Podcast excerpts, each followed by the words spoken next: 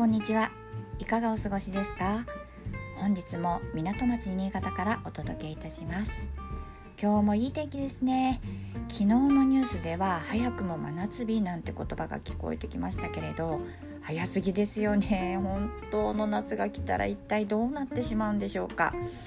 というわけで今朝はですね空を眺めつつジョギングをしていたら真っ青ではなくって少し淡い青水色寄りの青空でして綺麗な水色だなーなんて思いながらあるお友達を思い出しました。彼女は兵庫県にお住まいなんですけれど昔趣味を通じて知り合った女の子でした。今は大人の女性ですね。でこの彼女というのがとっても物や物柔らかでとっても優しい。けどどこか楽しいそんなチャーミングな女性で私は大好きなんですけれど彼女のイメージがまさしくこの水色なんです。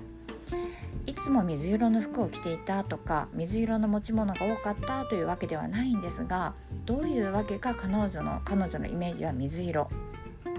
でしかも今日の空のように少し淡い柔らかい水色なんですね。想像してみると本当に彼女にぴったりの色でそういう色のアンサンブルを着ていた記憶もあることはあります。青とか水色といっても色のイメージや濃淡濃かったり淡い色だったりでかなりイメージが違いますよね。そこで本日選んだ色は空色です。そのまま空の色って書きます。アンダートーンのクリアすっきりした色調に位置する優しい水色です。後で Twitter に色見本を載せますのでもしよろしければご覧くださいね。色の説明を見てみますと「源氏物語」にも登場する昼の晴れた明るい空の色と書いてあります。雅ですね平安時代。本当にあったのかななんて思うほど現実の日本とは全く異なるイメージの世界ですよね。そういえば学校で習う古典の授業はひたすら眠気との戦いでしたが大人になってから改めて読んで知る古典の世界は興味深くって面白くて。何より日本って本当に素敵な国だなぁなんて改めて思います。とは言っても逆に未来に想像を膨らませることも好きなんですけどね。ちょっと古いんですが「バック・トゥ・ザ・フューチャー」のシリーズ2作目とかワクワクしたなって思い出します。ピザが一瞬で大きくなったりとか懐かしいですよね。皆さんはいかがですか？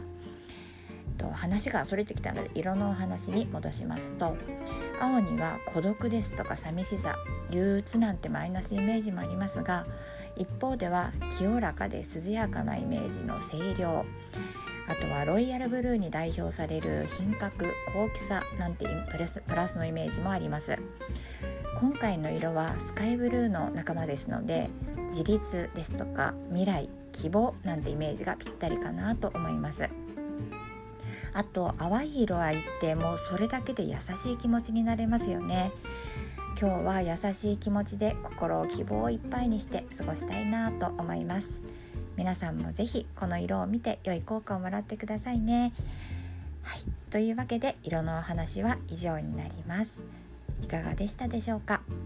それでは本日はここまでにいたします。最後までお聴きくださいましてありがとうございました。明日もぜひ聞きにいらしてくださいね。ご案内はメルシーでした。それではまた。